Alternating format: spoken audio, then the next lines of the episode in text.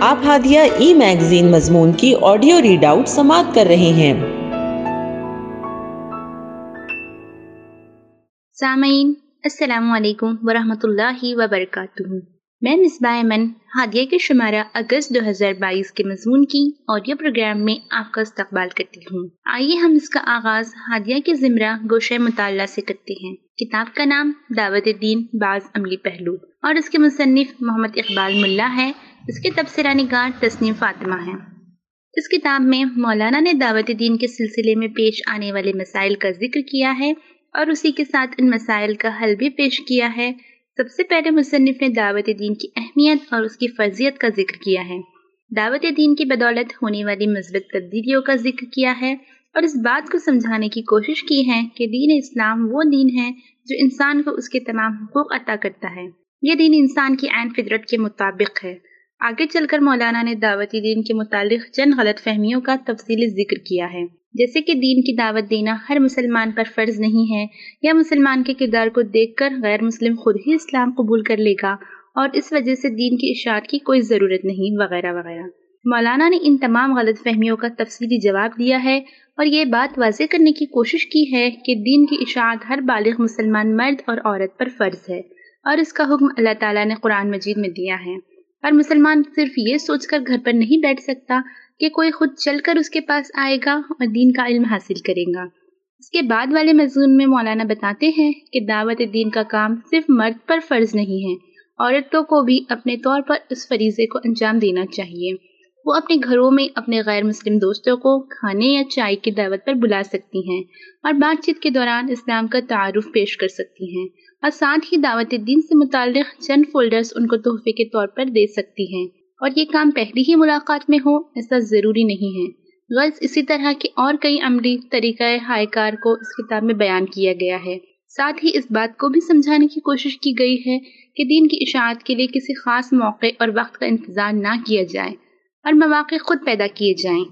جب کوئی مسلمان سفر کے لیے نکلے تو اس کو چاہیے کہ وہ اپنے ساتھ اسلام کے تعارف کی اور رسول صلی اللہ علیہ وسلم کی زندگی کے متعلق چند کتابیں رکھ لیں۔ اسی طرح آخرت اور جنت و جہنم کے متعلق بھی کچھ فولڈرز ہوں تو رکھ لیں تاکہ توحید، رسالت اور آخرت کا تعارف اور ان کے متعلق انفارمیشنز ہم بآسانی اپنے سفر کے غیر مسلم ساتھیوں کو دے سکیں۔ مولانا بتاتے ہیں کہ اس اہم کام کو کرنے کے لیے اخلاص نیت کا ہونا بہت ضروری ہے۔ یہ کام خالص اللہ کی خوش نودی اور اس کی رضا حاصل کرنے کے لیے کرنا چاہیے۔ اس میں کسی بھی طرح کا دینی مفاد یا شہرت کی چاہت و دکھاوا مقصود نہ ہو۔ اب آگے چل کر مولانا نے چند دلائل کا ذکر کیا ہے جنہیں ہم دعوت دین کی اشاعت کے لیے استعمال کر سکتے ہیں۔ ہمیں ان مضامین پر بات چیت کرنے کی ترغیب دی گئی ہے جو ہمارے اور ان کے مذاہب کے درمیان عام ہوں۔ جیسے زندگی باد موت، خدا کی وحدانیت، گناہوں کی سزا اور نیک کاموں کی جزا وغیرہ۔ اور بات چیت کے دوران ایک دائی کو اس بات کا بھی شعور ہو کہ وہ اصل بات اور مقصد سے نہ بھٹکے اور نہ ہی جذباتی ہو کر کچھ ایسا کہے کہ جس سے معاملہ اور تعلقات بگڑ جائیں۔ اور وہ یہ بات یاد رکھے کہ یہ کام وہ اللہ کی خاطر کر رہا ہے، تو اگر اسے کوئی تکلیف پیش بھی آتی ہے، تو وہ اس پر صبر کرے۔ اس کا بہترین اجر اللہ اس کو ضرور دے گا۔ مولانا نے اس بات کو بھی اہمیت دی ہے کہ بات چیت کے دوران بحث و مباحثے سے بچا جا سکتا ہو تو ضرور بچے۔ لیکن اگر ایسا کرنے کی ضرورت پیش بھی آئے تو مناسب رویہ اختیار کریں۔ سخت الفاظ کا استعمال کرنے اور دل آزاری کرنے سے بچیں۔ گالی گلوچ اور چیخنے چلانے کی تو کوئی گنجائش ہی نہیں ہے۔ اس کے بعد مولانا نے اس بات کی طرف توجہ مبزول کروائی ہے کہ جب کوئی اسلام قبول کرتا ہے تو اسے بہت ساری پریشانیوں کا سامنا کرنا پڑتا ہے۔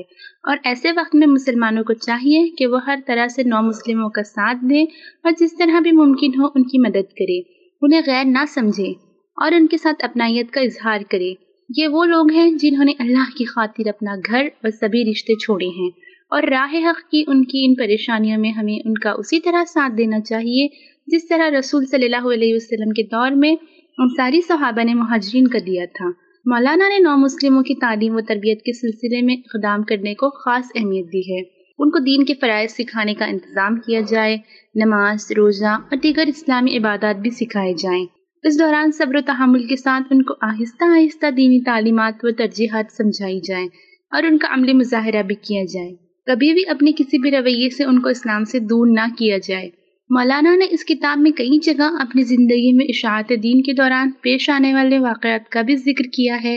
ان واقعات کو پڑھ کر ہمارے اندر دعوت دین کا کام کرنے کا جذبہ پیدا ہوتا ہے۔ اور اسی طرح صحابہ کے واقعات کا بھی ذکر کیا ہے کہ کس طرح انہوں نے اشاعت دین کے لیے جد و جہد کی اور آج انہی کی کوششوں کا نتیجہ ہے کہ اسلام دنیا کے کونے کونے میں پھیل گیا ہے۔ اس سے آگے والے مضمون میں مولانا نے یہ بات سمجھانے کی کوشش کی ہے کہ اس ذمہ داری سے منہ موڑنے پر اللہ کی ناراضگی عذاب کی شکل میں ظاہر ہوگی اور یہ بات قرآن میں موجود واقعات سے ثابت ہے۔ دعوت دین کی ذمہ داری سے غفلت کے نقصانات نہ صرف غیر مسلمین کو بلکہ مسلمانوں کو بھی اٹھانے پڑتے ہیں۔ جہاں اس ذمہ داری سے منہ موڑنے پر مسلمان اللہ کے غضب کو دعوت دیتا ہے، وہیں وہ ایک بہت بڑی خیانت میں ملوث ہو جاتا ہے۔ یہ دین اللہ کی طرف سے ایک امانت ہے اور اس کا سوال قیامت کے دن ہر مسلمان سے ہوگا۔ اس دن سے دوری، جھگڑا و فساد کی وجہ ہے وہ اللہ کا خوف ہی ہے جو انسان کو گناہ سے روکتا ہے اور ایک دوسرے کا حق ادا کرنے کے لیے اکساتا ہے۔ اس کے علاوہ بھی کئی اور نقصانات کا ذکر اس کتاب میں کیا گیا ہے۔ اسی طرح دعوت دین سے غفلت غیر مسلم بھائی بہنوں کے لیے بھی نقصان کا باعث ہے۔ وہ حق کو حاصل کرنے سے محروم ہو جاتے ہیں اور زمین پر فساد برپا کرنے سے نہیں ڈرتے۔ اور دعوت سے محرومی کا نتیجہ قیامت کے دن جہنم ہے اور اس کا سب سے بڑا اثر انسانیت اور اس کی سوچ پر پڑتا ہے۔ اس کے بعد کتاب کے سب سے آخری حصے میں مولانا نے ایک بہترین اور کامیاب دائی کے اوصاف ذکر کیے ہیں۔ ایک بہترین دائی یہ کام صرف اللہ کی رضا و خوشنودی کے لیے کرتا ہے۔ وہ کسی حال میں بھی صبر کا دامن نہیں چھوڑتا۔ وہ اس بات کا احساس رکھتا ہے کہ اس کام میں اس کی اپنی کوئی ذاتی غرض نہیں۔ وہ آسان اور بہترین انداز میں گفتگو کرتا ہے، غصہ اور غیر ضروری بحث و مباحثے سے بچتا ہے۔ وہ اخلاق کا بہترین پیکر اور عبادت گزار ہوتا ہے۔ اللہ سے اس کا تعلق مضبوط ہوتا ہے، نہ وہ بہت زیادہ جذباتی ہوتا ہے، نہ بہت جلدی ہمت ہارتا ہے۔ مولانا نے اس کتاب کے ذریعے دعوت دین کی اہمیت اور اس کی فرضیت کے ساتھ ساتھ اس کے کرنے سے حاصل ہونے والے فوائد اور نہ کرنے سے ہونے والے نقصانات پر بھی روشنی ڈالی ہے۔ اسی کے ساتھ بہت سارے عملی نکات قرآن اور احدیث کی روشنی میں بتائے ہیں۔ اس کتاب سے عام مسلمانوں کے ساتھ ساتھ دائیان اسلام بھی فائدہ اٹھا سکتے ہیں۔ غرض یہ کہ یہ ایک بہت ہی اہم اور ضروری کتاب ہے۔ ہر اس مسلمان کے لیے جو اپنے اندر اقامت دین کا جذبہ رکھتا ہو، اس کتاب کو پڑھ کر اس پر عمل کرنے سے ہم اس جذبے کو عملی جامہ پہنا سکتے ہیں۔ یہ بہت ہی کم پیجز اور آسان الفاظ اور سادہ انداز میں لکھی گئی کتاب ہے۔ اس کتاب کی قیمت ایک سو بیس روپیے ہے اور اس کو بآسانی مرکزی مکتبہ اسلامی پبلشرز نئی دہلی پچیس سے حاصل کیا جا سکتا ہے۔ ہادیہ مضمون کی آڈیو سماعت کرنے کے لیے شکریہ۔ امید ہے کہ آپ کو پسند آیا ہوگا۔ ہمیں آپ کے مشورے کا انتظار رہے گا۔ اپنا مشورہ، تبصرہ اور مضامین editor at Hadiya dot in پر ارسال کریں اور ہادیہ ای میگزین کے مضامین کو پڑھنے کے لیے website W W W dot Hadiya dot in subscribe کریں۔ انشاءاللہ، ہم اگلے ہادیہ ای میگزین کے شمارے سے دلچسپ مضامین کی آڈیو لے کر حاضر ہوں گے۔ تب تک کے لیے اجازت۔ اللہ حافظ۔